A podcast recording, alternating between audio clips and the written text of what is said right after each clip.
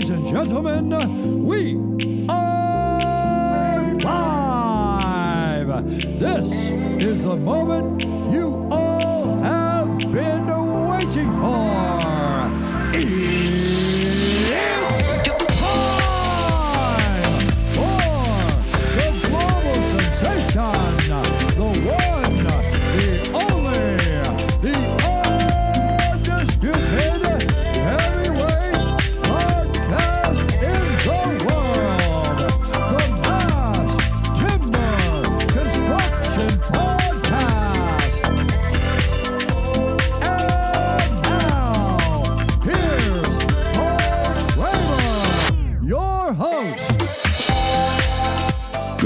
Good afternoon, or good evening, wherever in the world today. Welcome to the Mass Timber Construction Podcast. My name is Paul Kramer. Thank you, Bruce Buffer, for the great introduction. And it is a privilege to bring you the news each week. If you have not subscribed to the podcast, please do so.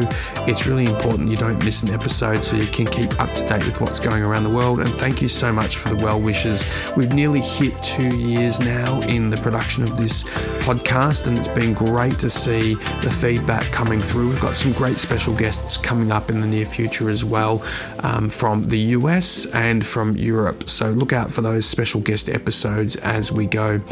Let's have a look at what's making news around the world this week in mass construction land. First to my home country of Australia and the more than $14 million and over six years to complete this project. The Queensland Fire and Emergency Headquarters at the heritage city of Maryborough, which is in northern Queensland, has finally completed. Just to give you a bit of backstory, this project was planned over many, many, many months, and it was an impressive project because the fire authority using timber in its construction for a building was a significant mental, uh, I guess, challenge to overcome a thought experiment. And the fact that it was produced using local materials from a local supplier with the Hyne Group and XLAM makes the project even more impressive. However, it is now opened, so the heritage of the building goes back to 1951, and the mass timber building now uses state of the art technology glue glulam, nail, or CLT to create these panels, which then provide the structure for the new Maryborough fire station. If you'd like to have a look at more news on that, you can go to abc.net.au and have a look for the Mass Engineered Fire Centre in Maryborough, Queensland, or the Mass Timber Construction Journal LinkedIn feed. And to America now, and the home of the Spurs, a new training facility is underway. 20 new mass timber beams are being installed over what was a new basketball court for a facility for the San Antonio Spurs. The project is a monumental undertaking as each beam is 130 foot long and over 6 foot tall and weighs about 13 tons. The team's new training facility is being constructed at The Rock in La Cantera, which is scheduled to open in August 2023, along with an outdoor community event plaza.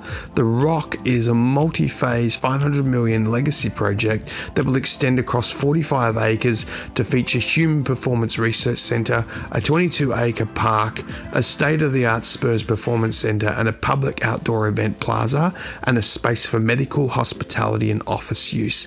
The project is impressive. Head to the Mass Timber Construction Journal LinkedIn feed to have a look at the project.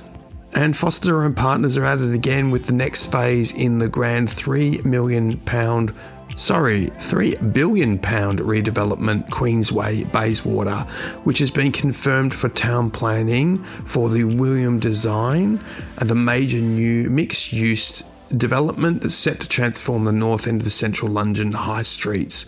Designed by well renowned Foster and Partners, the William will deliver six floors of Grade A office space spanning 90,000 square feet along a 21,000 square foot of shops with 30 new homes, 11 of which will be affordable, which works will start on site in 2023 with a completion around 2026.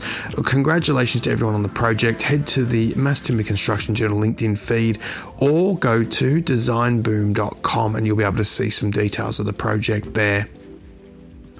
And with its origins dating back to 2017, the development of the Limberlost Place has been an exciting story to follow from an international competition determining who will win the best design contract to the appealing of the build, building code and the limited timber construction to six stories now as the lower levels of the 10 story building designed are coming to life, the excitement is again renewing. With a number of notable milestones on the track in the last year, it's time to get excited about the project once again. So we look forward to the project happening.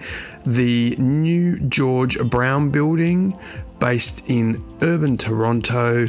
Go to urbantoronto.ca for further details or the Mass Timber Construction Journal LinkedIn feed. So that's it, folks. That's what's making news around the world this week in mass timber construction land. Thank you for joining us again for another episode. We look forward to bringing you the news next week. Good morning, good afternoon, or good evening. Make sure you subscribe. Hit that subscribe button. We look forward to catching up with you on the Mass Timber Construction podcast next week. Cheers for now. Bye.